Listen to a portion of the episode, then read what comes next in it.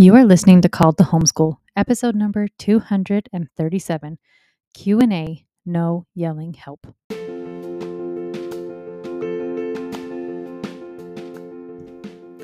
Are you feeling the call to homeschool and you're not sure what to do? Or maybe you are already homeschooling and it doesn't look like what you hoped it would. My name is Megan Thomas and I'm a certified life coach a mother of seven, and a homeschool pro with more than a decade of experience. I can show anyone how to create success in their homeschool, and I'd love to show you how. Are you ready?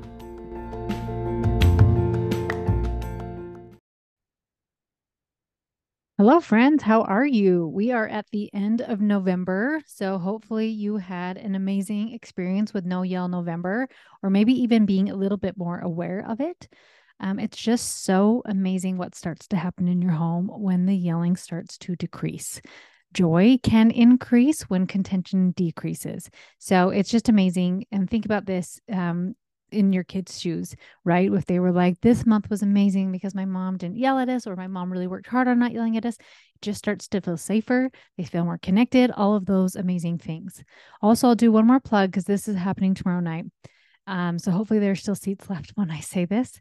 Uh, but the live um, family class I'm doing of restoring the family, of things to learn to do to really connect with your kids, have a happy home where there's joy, all those amazing things is happening Thursday night, November 30th. So you can grab a ticket on my website or um, in my Instagram bio. So hopefully there are seats left when um, this comes out. If not, I will be doing more next year. It'll be a lot of fun. All right. So, because it has been No Yell November, I put a question out on Instagram um, a while ago about asking what questions do you have? What help do you need? And I got some awesome responses. And I felt, I don't know, I don't understand with like, I understand with yelling, sometimes it's not as easy as just quit yelling. Um, if it were, then people would just stop.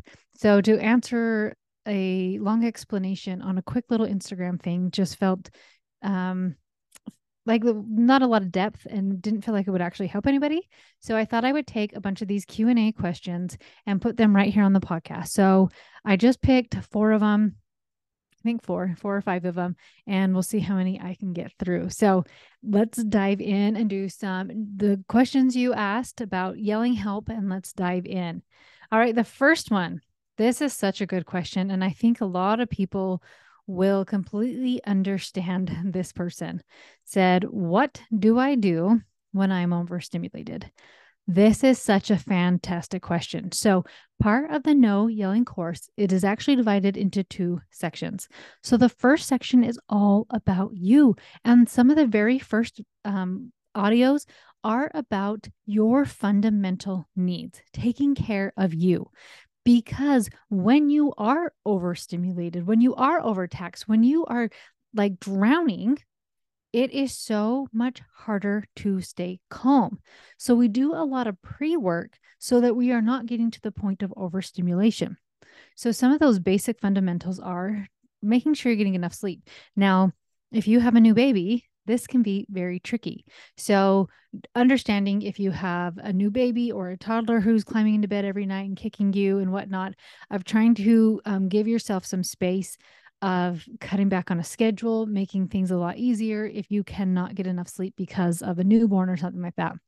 If you don't have a newborn, then setting yourself up so that you are getting good sleep, getting off screens an hour before bed, right? Um, I just got a fancy, it's not even that fancy. It was just off Amazon. It's like $10. This little alarm clock where I can actually dim the light. It does white noise for me. Um, just like some nice little things like that. So my phone doesn't even come in my room anymore. And it's helping me sleep so much better. Um, possibly having the room a little bit cooler, a weighted blanket, just something like that. Um, I mean, not having caffeine past a certain time of the day or no caffeine at all. I've just uh, ways for you to help set yourself up to sleep well. Because if you are not sleeping it is going to be very diff- difficult and challenging to not get overstimulated. Another piece with the fundamentals are food. So if you are not eating hangry is a real thing right? And snapping and because you're so stinking hungry that something happens and you're just like oh my gosh what's going on? Right? And snapping at somebody. But when you are um, well fed you can think a little bit more clearly, right? And so then we have the piece of making sure you are eating, and then the piece of what food are you putting into your body, right? So doing your best to eat real food, doing your best because processed food tastes really yummy in the minute, in the moment, but later you feel groggy, you feel gross, you feel run down, all those types of things. And so then when kids are kids and you're feeling groggy and gross, guess what? That overstimulation is going to happen a lot quicker. So First one was sleep. Second one is food. Third one is movement and just the power of moving your body and exercising. Now, this is great because it can be done with your kids too, because they need movement as well. And so, going on a walk for school, um, doing nature walks, all those types of things, or just going on a family walk and connecting, all those fun things, so that they're getting a movement too. And there's so many amazing studies done with exercising. So, obviously I love intense exercise and endurance stuff, but just walking and yoga and moving your body does all of the same things. Um, it's interesting when I'm not exercising, I'm moody. And so, exercise for me is my antidepressant. Like, I have to be doing it because it allows my head to think things through. It clears my brain. So, I'm not foggy, all those types of things. So, just by taking care of some of those basic fundamentals, it helps you to lower your stress so you're not sitting in this chronic state of overstimulation. And so, if you are overstimulated, you may want to think about your own environment as well. So, are there a lot of distractions? Are there a lot of toys? Are there a lot of messes? Things like that. Um, are you on your phone too much? So, you're getting all these messages, all these notifications. Are you in too many things? Are you too many extracurricular activities? Right. So, if you think about overstimulation, like, okay, my taking care of my fundamentals and then looking at your environment. So I talk a lot about setting your kids up to win, but also setting yourself up to win. So thinking about like, how do I lower my stress so that I'm not getting overstimulated? So, like I said, those fundamentals, and then checking your environment. And then when like we take care of some of those very basic needs, then we can start showing up in a way we want to. So kid spills, kid doesn't listen. We can show up in a way we want to instead of being reactive um, because we are running on empty. So, for anybody feeling overstimulated, that is a really great way. Obviously, with any feeling, um, feelings are driven by thoughts, right? But sometimes there's even more levels with that when we are just running on empty. So, I mean, these things kind of go in tandem as well of like, I'm so overstimulated, I can't even take care of my fundamental needs. When it would be interesting is if you took care of your fundamental needs, then your mind can get a little bit more clear. So you could think a little bit more clear. So that was my first one for overstimulation. All right. The next one. Okay. This is an interesting one. I, I was really intrigued by this one because it says, I am not a yeller, but my daughter is. How do I help her? So this is so interesting because that's all the information I have. I don't know how old the daughter is. I don't know if dad's a yeller or if big siblings are yellers. Um, is it being modeled on TV or anything like that, right? So checking the environment. And if you're like, actually, no, none of those things. So what's interesting is that I had a baby who was a yeller, my last one, right?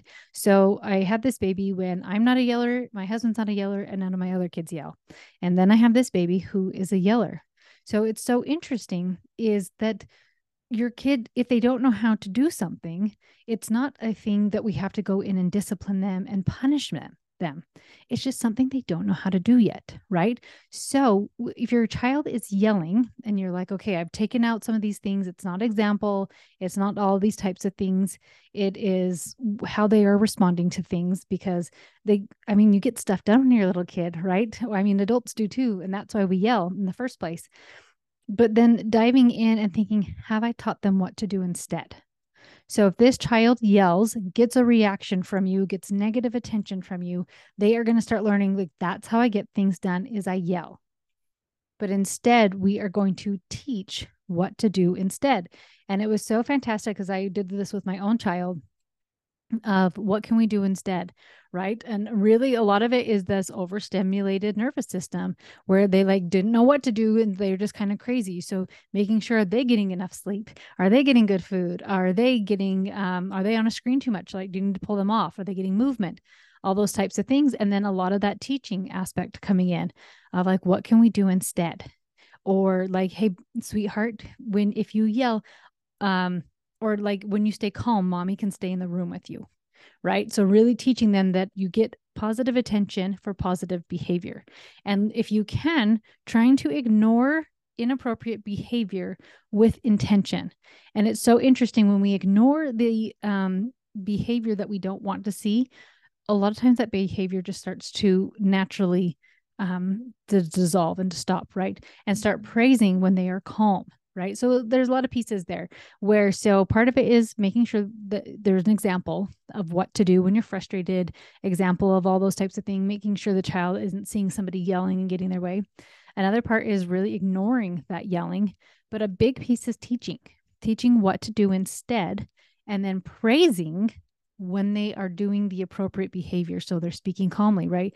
So even setting that up to win so they look like they're right they they take the big breath and they get ready to yell and get really angry and like stopping right then and say i see that you're really frustrated right now. What could we do instead? Right? And it's so interesting just even little things i've done with kids my own kids of just like putting a hand on them in a loving way, not in a like a choking way, but like a hand on their chest or a hand on their back and slow my breathing down, how many times they can match me. And as they start to learn what to do instead, like when they're really frustrated, and maybe this is a, a young daughter who doesn't have the words yet to express herself, right?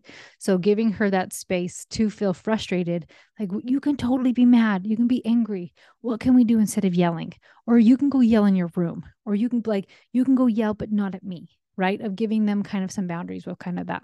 So um, the question was, how do I help her?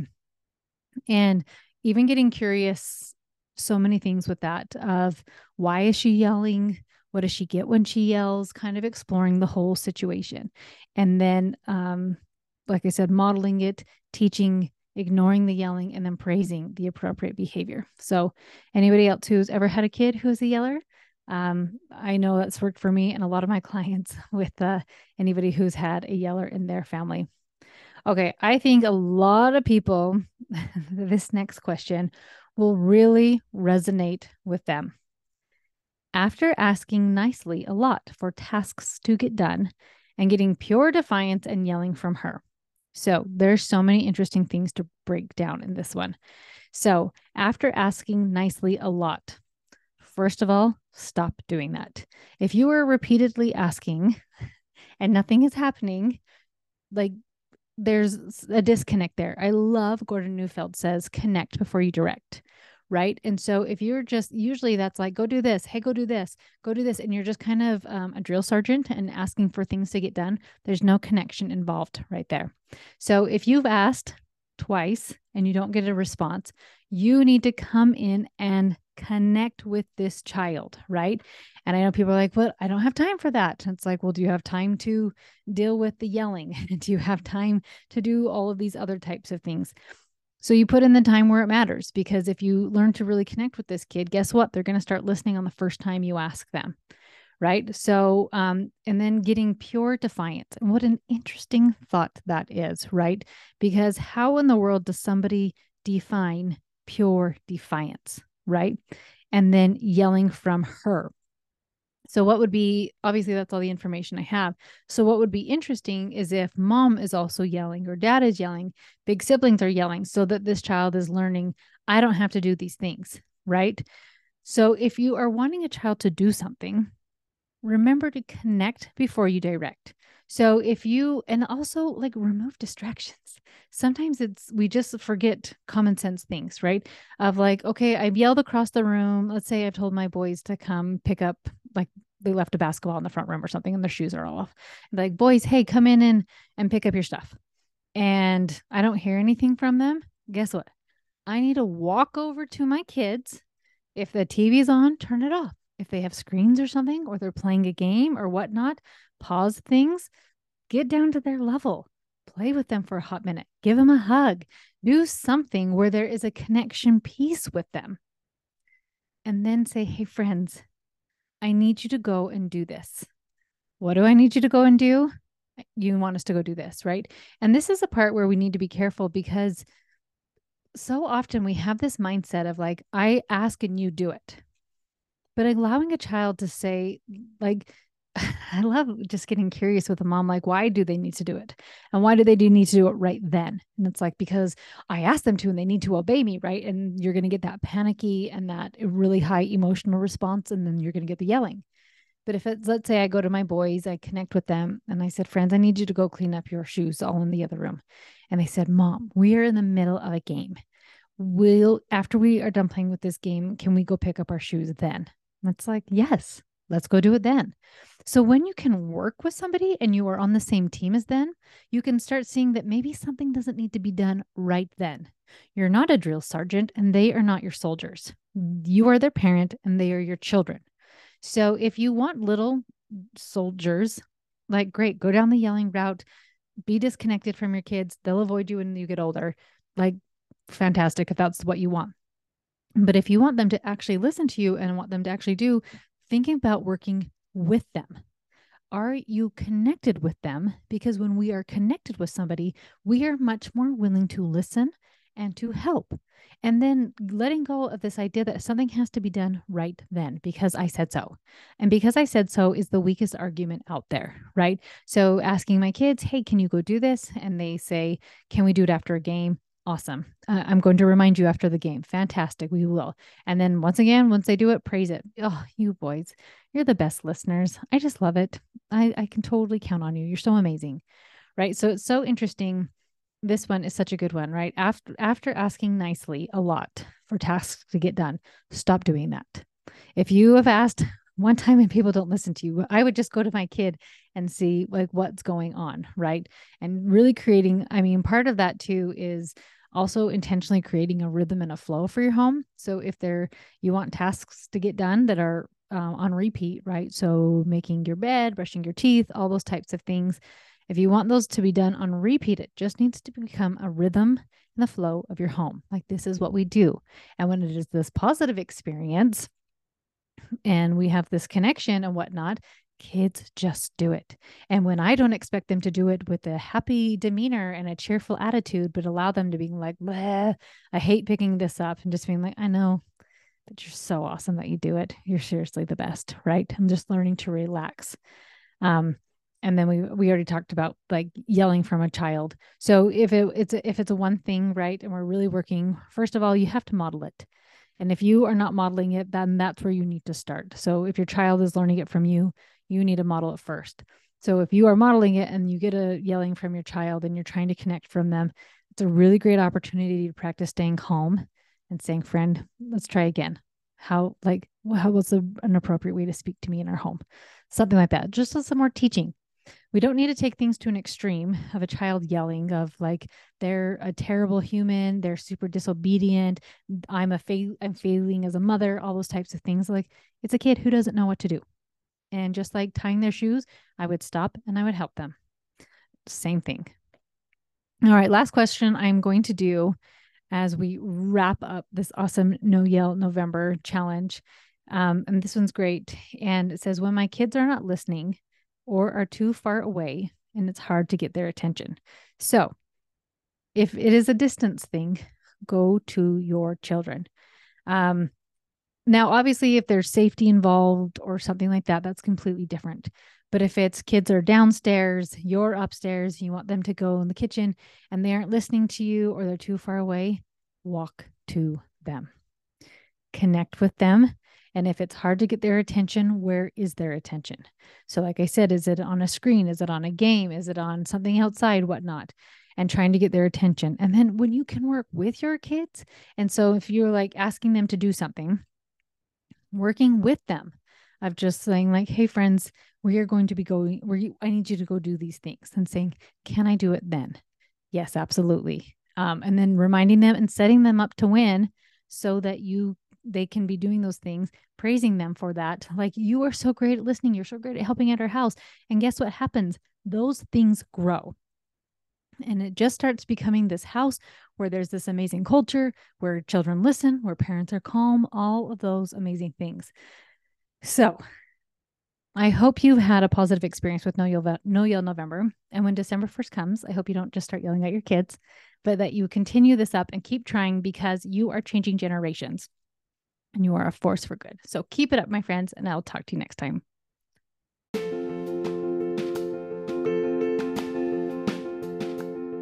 Hey, friend, if you enjoy this podcast, I know you are going to love my book I wrote. It's called 30 Days to Ease into Homeschool. This is for anyone, whether you are new to homeschooling or ready to take your homeschool to the next level. This is for you. It's available to download at www.coachmegthomas.com forward slash shop.